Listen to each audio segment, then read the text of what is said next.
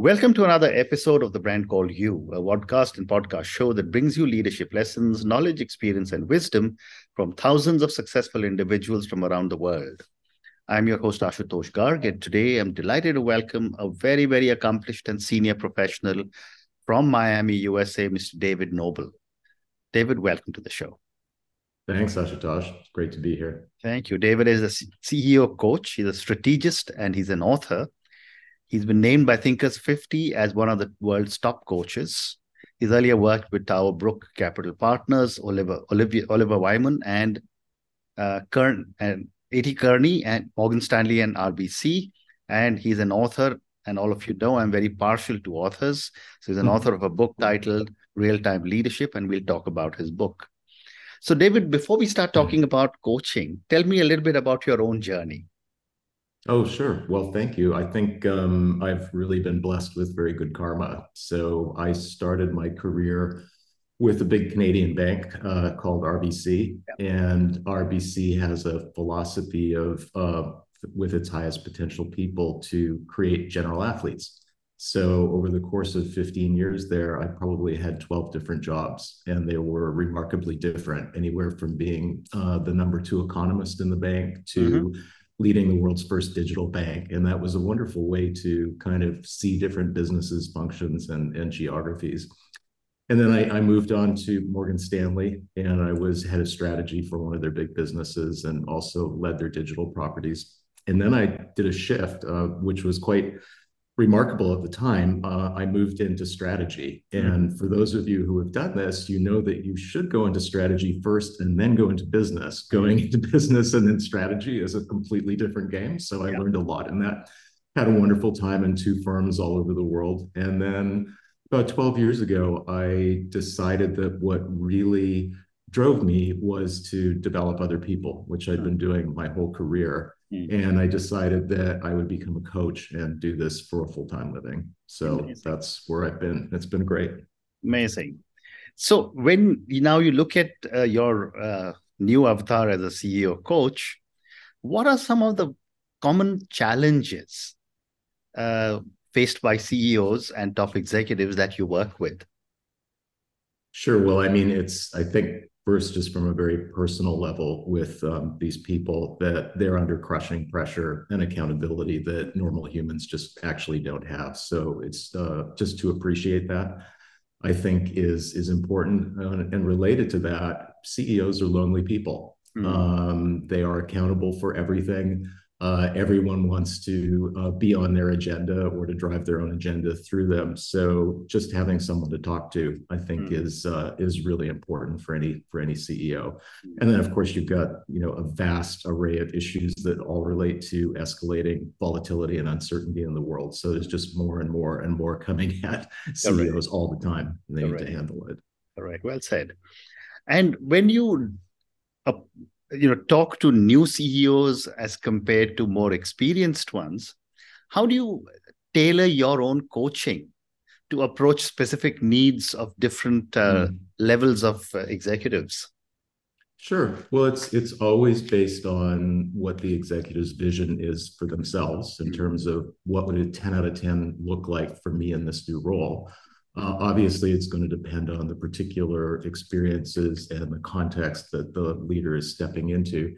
But for first time CEOs, which I, I, do a lot of work with first time CEOs, mm. it's a really unique situation because they are, by definition, in a job that is bigger in scale and scope than they've ever had before. Mm. And so I, I collaborate with a retired four star US general who talks about the definition of general is a generalist. Mm-hmm. So, you know, great generals or some not so good generals will focus on stuff that they know. Mm. Other generals will micromanage and second guess. Mm. The greatest generals focus on the things that only they can do. So they really have to understand what are the two or three or four things that are really reserved to me mm. to really drive the needle and make every moment count. So that's how I coach um, first time CEOs. Fascinating. One of the other questions that I've often been faced with by CEOs who I speak to is that, you know, the pandemic has been mm-hmm. very, very tough on CEOs. not only have they had to keep their flock together, but they've also had to deliver in very difficult times. My question to you is how can CEOs balance their own personal lives and mental well being uh, along with the demands of their professional careers? Yeah, well, that's that's a that's a hugely important thing. I think two big things. One is when I work with CEOs, probably at least 50% of the CEOs that I work with now are really focused on clarifying or refining their personal meaning and purpose. Mm. Because if you understand what your North Star is, um, that's the reason why you get up every day. That's the thing that will sustain you when you're getting the toughest moments. So to be crystal clear on what matters most to you and why you're doing it, I think that's an important thing. The second thing is that um, many CEOs surprisingly are quite selfless. Mm. And so they look at personal well-being versus organizational health as a trade-off. Mm-hmm. And you have to have both. So it has to be an and situation. So I think you have to look at it as a system. It's not like one less hour of sleep means so much more value creation for the organization. It's more like optimal sleep, optimal value creation. So it has to be both. And that's that's easier said than done because it's really hard to um, to change that attitude and realize that you're an important part of a system. You are only part of a system, but you're a crucial part of the system. You have to respect yourself as well as much as you do your organization. Well said. And you know, uh, David, there's been a lot of discussion in the last few years on the whole concept of emotional intelligence and the emotional quotient for leaders and CEOs. I'd love to get your thoughts and perspectives mm. on how important is uh, emotional intelligence. Sure. Well, um, so it's crucial. And my co author, Carol Kauffman, who is a professor at Harvard Medical School, mm-hmm. and I write about what we call three dimensional leadership. So we all know one or two dimensional leaders, leaders that are focused on results but run are hard on their people, or wonderful servant leaders that really want to unlock potential in others, but that they find it hard to have boundaries to hold mm. them accountable. Mm. So for us, it's about three dimensional leadership. So first is the external dimensions, mm. being crystal clear on what you need to get done. Hmm. But then secondly, and this is where the emotional quotient comes in, is the inner dimension. So who do you want to be as a human while hmm. you're leading? Do you want to have perspective? Do you want to be able to read the room? Do you want to be patient? Do you want to be listening? Mm-hmm. And then the third dimension is once you know what you want to get done and who you want to be as a person while you're doing it, is the interpersonal dimension, which is how do I achieve results through others and accomplish goals together? Mm-hmm. And that's where you have to be really agile hmm. around understanding people. And the emotional intelligence there is it's not about the golden rule. It's not about treating people the way I want to be treated. Mm. It's about the platinum rule. It's about treating people the way they want and need to be treated,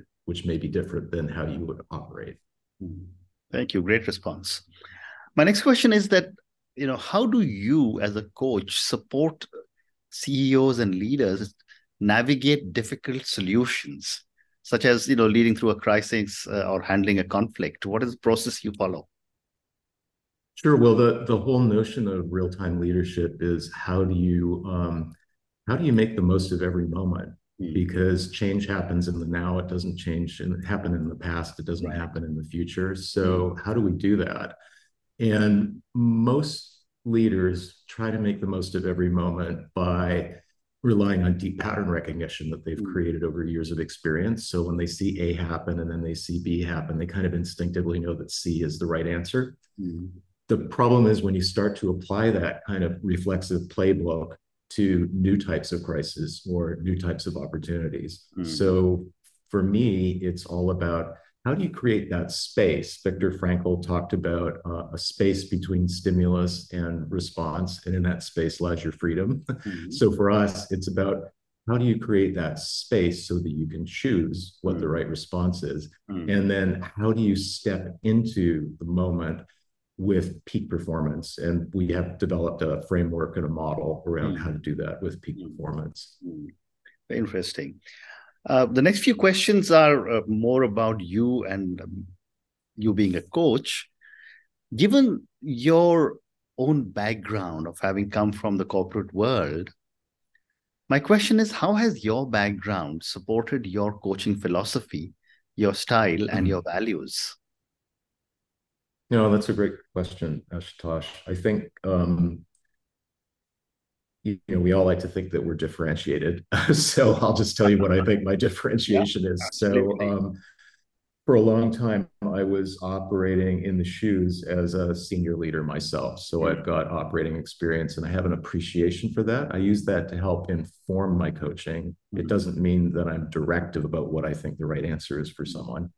The second area is that I ought, I have a strategic lens that I put on anything. So I will never know your business as a CEO the way you know your business. Correct. But I will have a deep appreciation for the strategic underpinnings of that. Mm. And then the last is from a leadership perspective. You know, I'm a, I'm a great student of um, frameworks and behavioral science and neuroscience and strengths-based positive psychology and all those things. And that kind of what is called technical eclecticism uh, really helps me to inform my coaching because a lot of coaches have you know there's one way to do it. So oh ashutosh it's all about being mindful or it's about managing your energy or it's about becoming a better listener. Well it's it's all of those things and many many more. So i bring to the table a whole set of frameworks and i use what resonates most with my client to help drive the change that they want. Mm-hmm. interesting. My next question to you is that you know most of us in our lives um, do have people who have had some kinds of influence on us. And my question to you is how have you been shaped by people in your life and how have they influenced you as a coach? Yeah, that's a great question. So I, I, there's been a number of people, and I've really benefited from having um, wonderful role models and mm-hmm. mentors in my life the common theme that runs through that is that um, they've all been quite selfless, mm-hmm. generous, and they've always had my back and believed in me. And what I try and do, just like what you're doing with this podcast and kind of paying it forward, is I try and pay it forward with that. So, you know, the earliest time was as a young banker, I was uh, at the time I was a subject matter expert, so I mm-hmm. was one of the top economists um, in my organization. And I moved into banking. And when I did that, I became an apprentice. Mm-hmm. And so I was assigned with the top banker in the country. Mm-hmm. And I just was perplexed at why he would spend so much time with me. Mm-hmm. And he was like doing massive deals um, with Canary Wharf, for example, at the time in London. Mm. And so I said, why, why are you spending this time with me? And he just said, it's the right thing to do. You're the future. Mm. And I'm going to support you. And that just blow off in my head. And that was really a moment where, where I changed to be much more about how do I develop others? How do I achieve things um, through others and achieve goals together? And that's, you know, I've had three or four people of those kind of moments in my life, but they've all been similar lessons. Fascinating. So I have two more questions for you on coaching, and then I want to move to your book. Um, sure. My next question is about culture, uh, David. And, you know, you live in one of the most culturally diverse countries in the world, which is the US. Every culture is available there. And when I say culture, it could be culture of organizations, it could be culture of societies, mm-hmm. it could be the culture of human beings that each one of us grows up in, in our families. When you work with an individual as a coach, how do you factor in the impact of culture? Sure, that's a that's a great question. So it's always a dimension. Mm-hmm. Um, it's rarely the most the singular dimension that you would work on or the the highest priority. I think where it shows up, whether it's organizationally or um, societally or geographically, is when I work with teams. Because mm-hmm. uh, when I'm working one to one, you can usually transcend all the cultural issues, but working with teams is where it can really show, particularly if there's a, a very um, unsafe um, environment from psychological safety.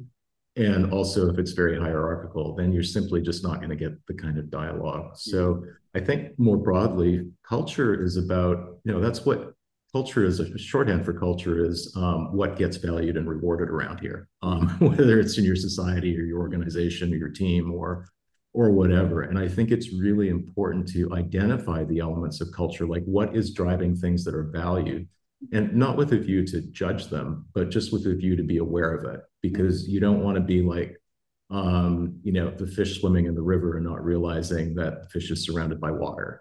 so I just want to be able to name the water that's around and how it might be influencing me. that makes sense. Absolutely. Thank you.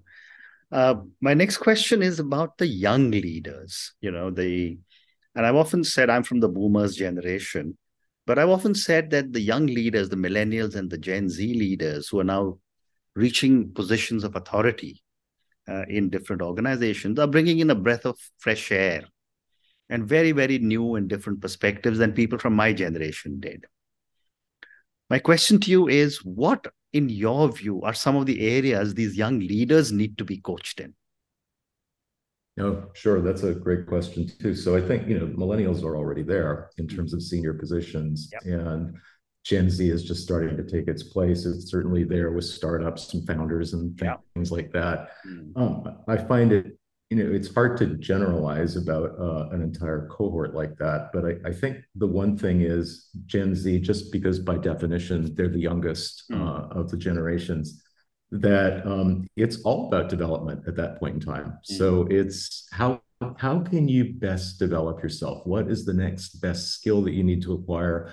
what's the next best character strength or personal value that you need to work on what's the next thing that will help you most because it's all it's a wide open space so it's it's like don't be random about it try and be deliberate about how you're developed for others the way i approach any kind of coaching engagement is really to ask people to paint a picture of what their ideal situation would be so if you were a 10 out of 10 what would this look like? Can mm. you paint it in as kind of rich a tapestry as possible? Can you tell me what you'd be doing, what people would be saying about you, what you'd be feeling? And that's the goal. And then we work towards that goal. So that's kind of a that's my north star. So it doesn't matter what generation you're from. That's kind of the the the primary approach. Well said. Thank you. So David, let's talk now about your book, Real Time Leadership. Uh, before I ask you any question, I'm going to ask all our viewers and listeners to go and check out Mr. David Noble's book, Real Time Leadership. I will go and check it out myself. So tell me a little bit about your book and what was your hypothesis when you decided to write it?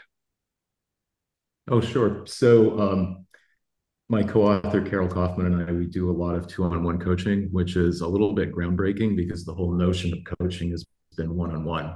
Mm-hmm. Um, but it's really interesting when I was a strategist and I was working with CEOs. I would never go to a CEO and say, I can solve all of your problems. I'd have a fleet of partners that I would bring with me. Mm. You can't do that with sort of the intensity of the emotional engagement and attachment with um, with a client, mm. but you can, in some cases, complement that. So Carol and I have very different backgrounds. I came from the world of business. She came from the world of psychology uh, very different personalities and sort of um, aligned insights. Mm. So when we work with someone, it's basically about how can you make sure that you just don't miss anything? So there are times where I could be speechless by a particularly challenging client, Carol will have something to say, and also the reverse.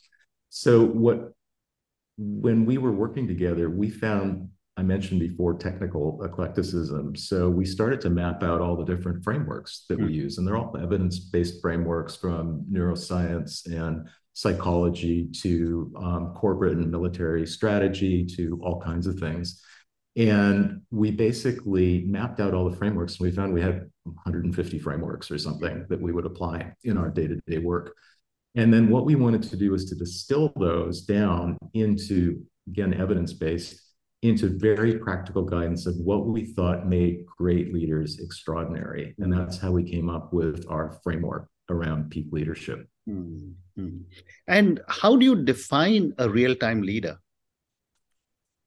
Sure. So there's um, we have an acronym because being in America, one has to have an acronym for a book. So it's called yes. MOVE, M O V E, Mm-hmm. So for us, it's about being crystal clear on your goals. That's the starting point. So M is for being mindfully alert um, to your goals. Mm-hmm. And it's mindful is about understanding, noticing what's happening outside you, noticing what's happening inside you, mm-hmm. noticing what's happening between you and others, and accepting that in a non-judgmental way and then moving towards your goals. Mm. so for us it's being mindfully alert to what i call the three dimensions of leadership the external which is what do i need to get done? What financial target do i need to hit? What decision do i need to make? Whatever. Mm. who do i want to be as a person? Kinder um, more patient a listener whatever. Mm. and then how best can i relate to others? So being crystal clear on those goals is really important because just naming that can actually help you be a more effective leader. Mm. Second is is O, which is options generation. So once you're quite clear on what you want to accomplish mm. in those three dimensions,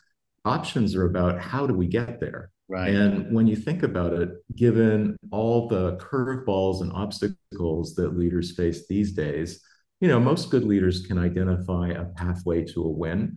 Mm. But you need more than that these days. You need a backup plan, you need a backup to a backup, and, and so on. So, what we want, and, and we show you very practically how to do this, is to have at least four ways to win for mm. anything. So, we call that way power. We all know okay. what willpower is, but mm-hmm. way power is having several possible viable pathways forward. Right. So, mm-hmm. that also increases your chance of success. Mm. So, once you got that, you know what you want to do, how you're going to get there before you do anything, you need to just check reality. So that's V, which is validate your vantage point. Mm-hmm. So shorthand is that we all distort reality, and that can be bad for us and bad for our people, bad for our organization. So how do you make sure that you're not exaggerating or discounting threats or opportunities mm-hmm. that are right in front of you?